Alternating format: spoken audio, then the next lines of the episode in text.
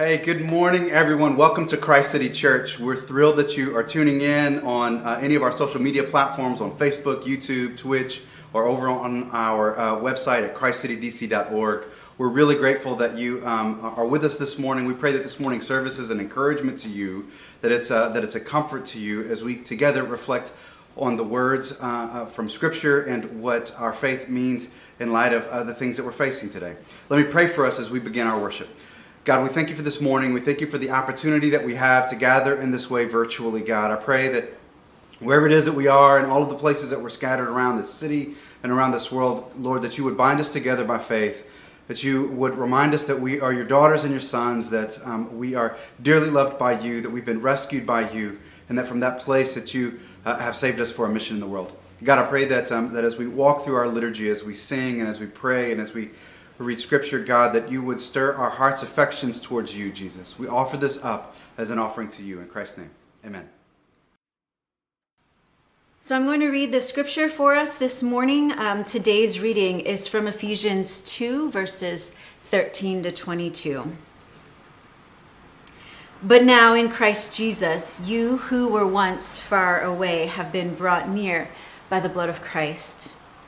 For he himself is our peace, who has made the two groups one and has destroyed the barrier, the dividing wall of hostility, by setting aside in his flesh the law with its commands and regulations.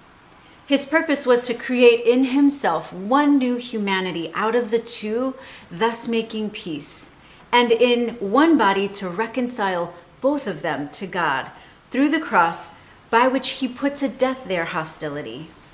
He came and preached peace to you who were far away and peace to those who were near.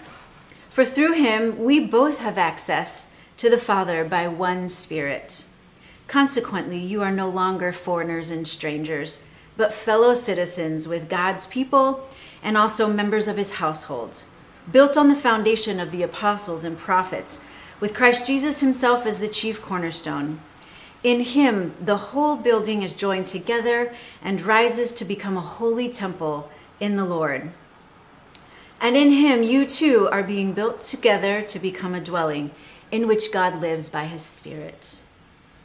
This is the word of the Lord. Thanks be to God. Will you pray with me? God, we thank you for this morning, and we thank you for the time that we have to Uh, to be together in our separate spaces. We know, Spirit, that you are not confined by buildings or spaces, but you are with us and you connect us to one another. And we pray this morning um, for the remainder of our service. We pray for Matthew as he comes to preach. We pray for the Kids City lesson and for all the children who are a part of our community and watching this service. Uh, we pray that you would speak to them. We thank you, God, for your love for us, for your faithfulness to us, and for your goodness. We ask and pray all of these things in Jesus' name. Amen. Amen. Uh, welcome. Uh, good morning again, church. Uh, my name is Matthew Watson. I serve as one of the pastors here at Christ City. And I'm really grateful to all of you for tuning into the stream. Um, in addition to our Christ City family here in D C, we know that there's a number of you following our stream uh, across the country and around the world, and we are thankful for all of you. Um, I want to uh, come back this week as we continue our series. Two weeks ago, we began a new sermon series called Being Church, Becoming a Called Community. Um, and the text for this series is the New Testament book of Ephesians, which is a letter that the Apostle Paul wrote to the church in Ephesus. And one of the themes of this letter is unity, unity of the church, a unity that was bound up in the origins of the church and the mission of the church. The unity of the church was bound up in the origins of the church, Jesus' work on the cross and in the resurrection, and the mission of the church to be a witness to God's love and salvation to the world. It was these dual vocations of origin and mission that anchored the church in Jesus' work and Jesus' mission.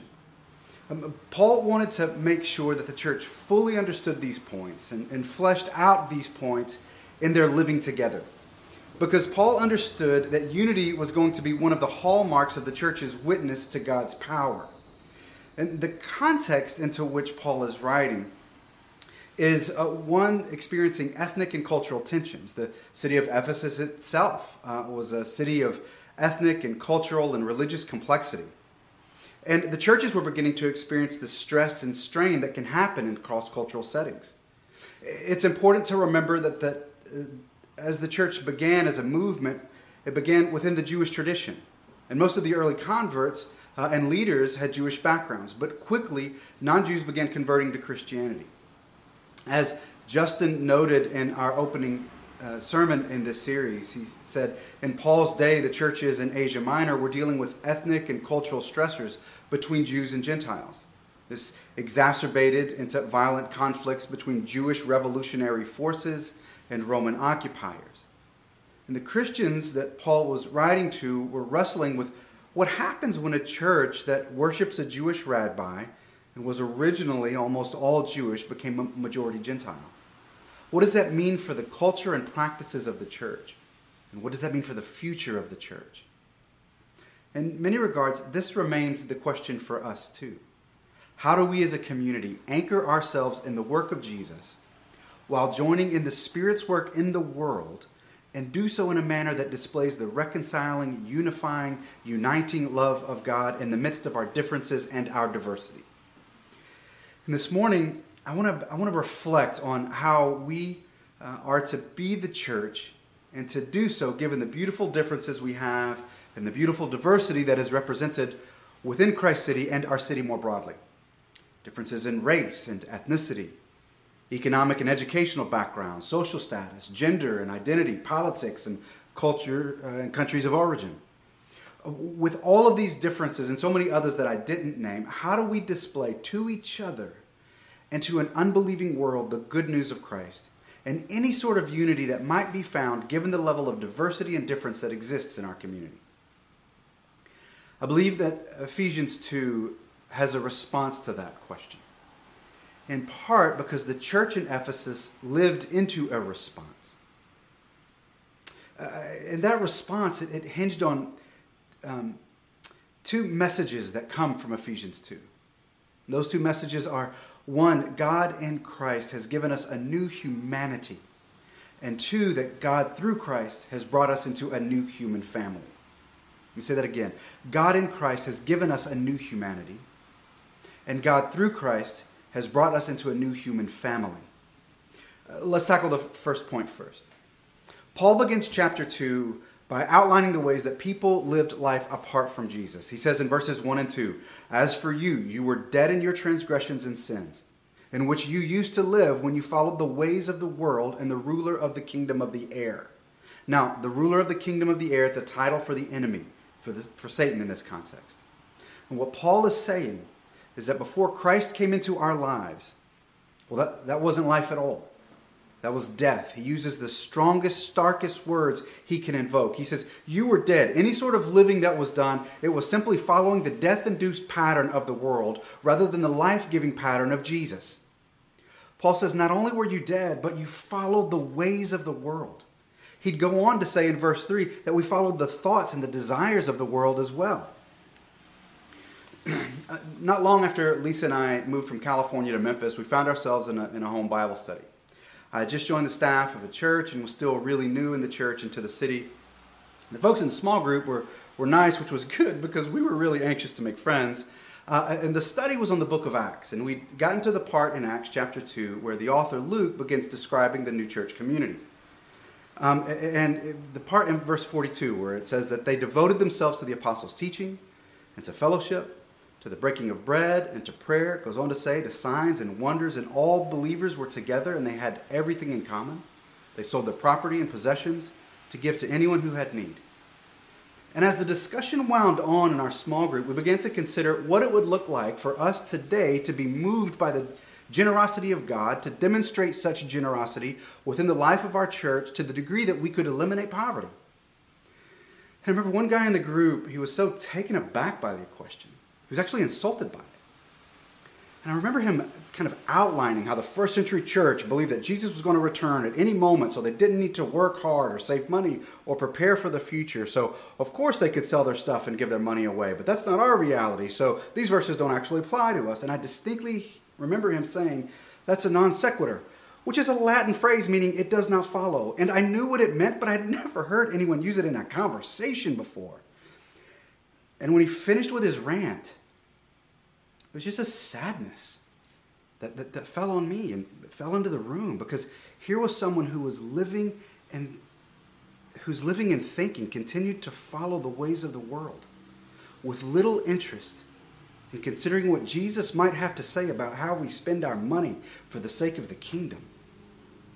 You see, what Paul is highlighting in Ephesians two is that this is where all of us were before following Jesus. Our lives were governed by the patterns of the world, the, the way that we thought about ourselves or our futures or our money or our neighbors or our enemies. They were all dictated by the world and the world's pursuits rather than shaped by the life, death, and resurrection of Jesus. And that way of living is death. You and I were, were dead in our transgressions and sins in which we used to live. The passage continues in verse four, but because of his great love for us, two am- amazing words in the scriptures. But because of his great love for us, God, who is rich in mercy, made us alive with Christ, even when we were dead in transgressions. It is by grace you have been saved. But because of his great love for us. If it was a church in here, somebody would be saying, but because of his great love for us. This is gospel words. This is good news. But because of his great love, God, rich in mercy, made us alive in Christ. Paul contrasts the death that is offered by the world with the life that is offered here through Jesus. Paul wants to remind the church in Ephesus, and by extension us, that a fundamental change has occurred because of God's love and mercy extended to us. We're no longer dead because of sin and the enemy's oppression, but we are now alive because of Christ's great love towards us. And that exchange has ushered in a fundamental change in our lives, a change that alters our living, our thinking, our relating. It alters our life's trajectory.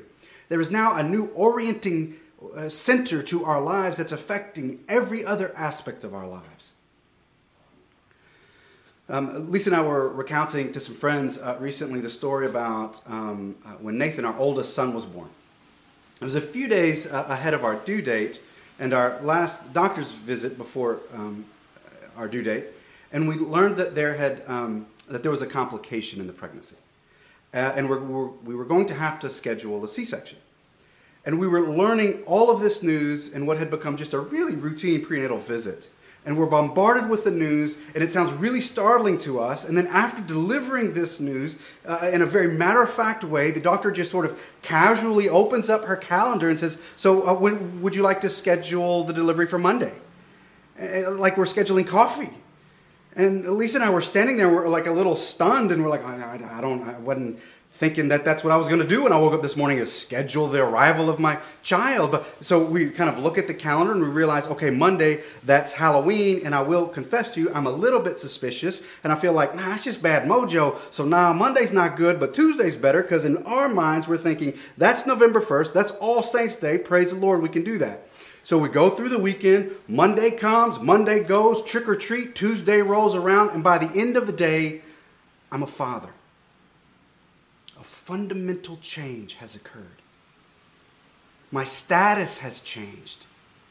And from that point on, I made decisions differently. I thought differently. I viewed money and work and future differently. I looked at my wife differently. I looked at my neighbors and my neighborhood differently. I looked at my own parents differently. There was a difference in the way that I lived and I thought because a new relationship had entered my world.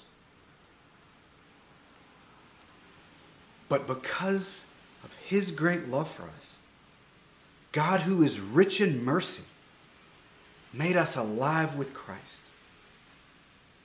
Paul is helping us connect the dots and is saying that you were dead, but now you have life. An extraordinary transformation has occurred because of a relationship with Jesus. But what Paul wants to ensure that we understand is that we didn't secure this life on our own. he hammers this point. In verse five, he says, it's by grace you have been saved. And again, in verse eight of chapter two, he says, for it is by grace that you have been saved through faith. And this isn't from yourselves. It's a gift of God. The way by which life has come to you is from the God of love through his grace. It's a gift. You didn't work for it. You didn't labor for it. Your best thinking and ingenuity didn't help you arrive at this place of life and liberation. It was God's grace. And God's grace alone. God did the work, not you. God was merciful, not you. It was God's love, not yours. And this is good news because it frees us from the belief that we need to somehow earn God's approval. That's just not true. God was the initiator. He was the first mover in our lives, and it was free and motivated exclusively by his great love towards you and towards me. It's by grace. It's always grace. Grace that took us from death to life in Christ. It was God's grace that ushered us into the new humanity. However, Paul's argument, it doesn't stop there. This new life has a purpose and a function. He would continue in verse ten, for we are God's handiwork, created in Christ Jesus, which God prepared in advance for us to do. Stated differently, he's saying that there's work for you to do. This new humanity that you've been, uh, that you've stepped into by grace through faith is not only an identity to enjoy, but a work to steward. And from there, Paul's letter to the church in Ephesus begins laying out what that work is and takes the turn to unfolding that our new humanity in Christ is for a new human family centered on Christ. In verses eleven through thirteen, Paul is noting that within the church, there are now those who are from Jewish backgrounds and those who are from Gentile or non-Jewish backgrounds. And he's naming the deep divisions that existed between these two groups, divisions that have historic hostilities between them, but that because of Jesus, these two groups are being grafted into a new family of faith. And the centerpiece of what Paul arrives at is in verses fourteen through sixteen. For he himself, Jesus, is our peace, who has made the two groups one and has destroyed the barrier, the dividing wall of hostility, by setting aside in his flesh the law with its commands and regulations. His purpose was to create in himself one new humanity out of the two, thus making peace, and in one body reconcile both of them to God through the cross, by which he put to death their hostility. Paul is using a technical term in verse fourteen, dividing wall of hostility. He's not simply or, or not only speaking metaphorically. He isn't saying there was tension between these two groups, so much so it was as if there was a dividing wall between them, and not just any wall, but a hostile one.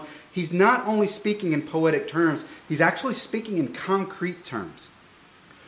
What Paul is referencing is a physical wall that existed between Jews and Gentiles.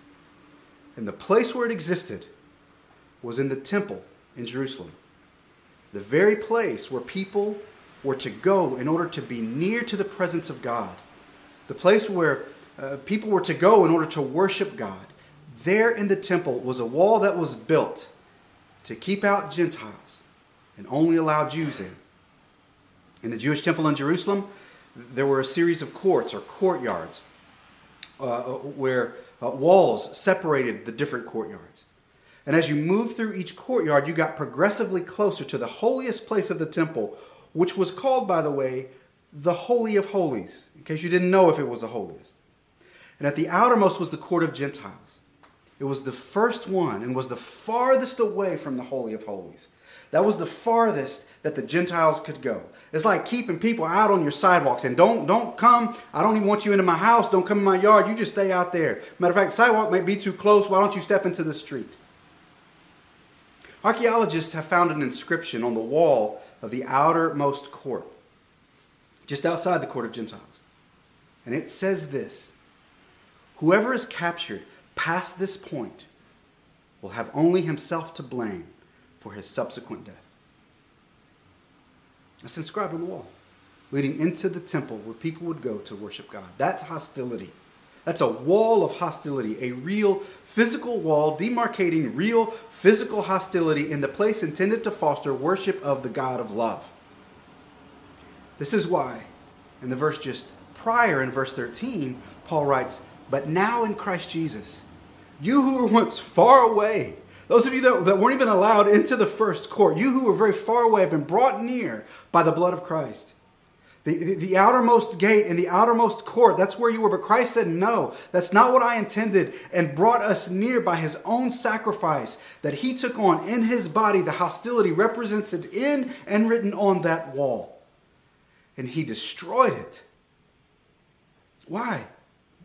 Why would he do that? The Bible tells us exactly why. Ephesians four, verses fourteen through sixteen. His purpose was to create in himself one new humanity out of the two, making peace, and in one body to reconcile them both to God through the cross, by which he put to death their hostility. We are called to live out our new lives in Christ, our new humanity, in the context of this new human family that God has formed through the cross. And this is what Paul is calling the Ephesians to know and to do. And it is what God is calling us to know and to do. We, Christ City, are called to live out our new humanity in Christ in the context of this new human family that God has formed through the cross. Paul would finish out this chapter by reminding the church, those from Jewish backgrounds and those from Gentile backgrounds, that now they are one in Christ. And in Christ, this new enterprise is being built on the completed work of Christ. Verse twenty-three, and in him, Jesus, you too are being built together to become a dwelling in which God lives by his Spirit, a dwelling of God. Paul is continuing to use temple imagery. He's saying that the temple, that place where we once thought God dwelt, that physical place, that place with hostile walls and hostile signs that kept some folks out and gave other people access, that's not the place where God lives. But now, because of Jesus, God has taken up residence in you, in the midst of your life and your collective lives as the family of God. Church, if we're not careful, we will continue to erect walls of hostility. We will fall back on thinking and living as the world does. Now, we're not in Ephesus. We're in the United States of America. And the dividing walls of hostility that we erect in this country have historically been around race and the myth of white supremacy. A myth that in so, so many ways has permeated not just our culture, but the white church in America. I grew up in a Southern Baptist church. While I don't identify with that tradition any longer, there are parts of it for which I'm grateful and other parts for which I'm not. When I was in college, I was a part of a Baptist campus ministry. I went on to attend a Southern Baptist seminary. The mother church for Southern Baptists is the First Baptist Church of Charleston, South Carolina. I remember my first visit to the church when I was on vacation in Charleston. It's a beautiful historic church. I remember being filled with joy and sorrow when I visited. The church and its leaders through much of the eighteenth century fought for religious liberty, believing that unless a person is free to reject faith, they aren't really free to embrace it either. I was proud of that. But at the First Baptist Church of Charleston, there's a balcony. And the seats in the balcony, they, they don't have cushions on them. They're like the ones down on the floor. It's just wooden benches up there. That's where the slaves had to sit during the segregated services. A physical, structural wall of hostility, a way of saying you can only come so far. You can come to worship, but you have to position yourselves at the farthest out-of-the-way point. In the census of eighteen sixty, South Carolina had more slaves than non-slaves in the state, with forty-six percent of South Carolina families owning slaves. Now, to bring this a bit closer to home, in that same census, Virginia was the largest slave-owning state, with nearly a half a million, million African Americans enslaved by over twenty-five percent of Virginia families. And churches throughout the South and the country followed the ways of this world and the ruler of the kingdom of the air. From our earliest days as a country, we put prophets over people, and that legacy continues. And the legacy of those erected walls of hostility continue to rear their head in this country where people of color are systematically oppressed and marginalized at every turn, from education to incarceration, from economic uplift to fighting off a pandemic. People of color consistently face walls of hostility. The truth is, if, if we as a church are to have any credible witness, we must be a people who display that Jesus has, in fact, destroyed the dividing wall of hostility, and we work to dismantle systems and structures of oppression, and thereby pointing to the liberating truth and power that Jesus reigns. There are, of course, other walls, other hostilities erected to communicate that the kingdom of God is only for some groups of people and not for others, or that you can only come so far because of who you are and no farther. Wherever we find those walls, walls that say to different nationalities, you're not welcome here, walls that say to women, your work is limited here, walls that say to the L G B T Q community, you can come but sit in the balcony, walls that say to those with differing political positions, you need to get with it before you can come with us. Wherever we find those, church, our work is to dismantle those walls so that we can display that in Christ is the opportunity for new life and new humanity, and because of Christ, we have an invitation to be a new human family. So what, what does that mean for us? Let me close with a couple of action steps for us. What does it mean for us as a, just a small church in Northeast D C? I think it means a few things. First, I think it means that, that we pray, that we pray for unity. Jesus in John seventeen, he, his last prayer for his disciples and for the church just ahead of his crucifixion, the thing that Jesus prayed for was for unity. He prayed that we would embody this new community that Jesus created through his completed work on the cross. It means that we pray for unity. It also means that we display this new humanity in our local setting. It means that at Christ City, we must, as much as God would bless us, that, that, that we be a church where enemies become family, where sons of slaves and sons of slave holders Uh, shed the, his, the hostile history and form a family of justice and reconciliation, where daughters of oppressors and daughters of oppressed find their mutual healing, where those that have built walls of hostility and those affected by those walls live into the truth that Jesus is the one who destroyed the dividing wall of hostility so that we might find life together in him. And lastly, I, I think that for us as a church to live into this, it will require that we walk in humility with one another. There can be an increasing pride that comes when we feel as though that we've arrived at some measure of maturity. We have to be careful with our sense of arrival. When we think that we've arrived at some measure of spiritual maturity, we can begin to look down at those who aren't where we are. When we think we've arrived at some measure of holiness, we can lose patience with those that we view as less holy, however we measure that. When we see ourselves as having arrived at some level of wokeness or understanding of progress, we can judge those we view as not having arrived with us. And when that happens, I think Paul is right to again echo that constant reminder that all of life is grace, and all of our arrivals are by grace. It is by grace that you've been saved through faith. This isn't of yourselves. It is a work of God, not by works, lest you boast.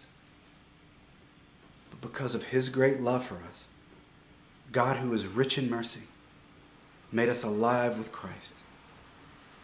And let us cling to that life, and let us embody that grace as a community of faith, of diversity and difference. Thanks be to God. Let me pray for us.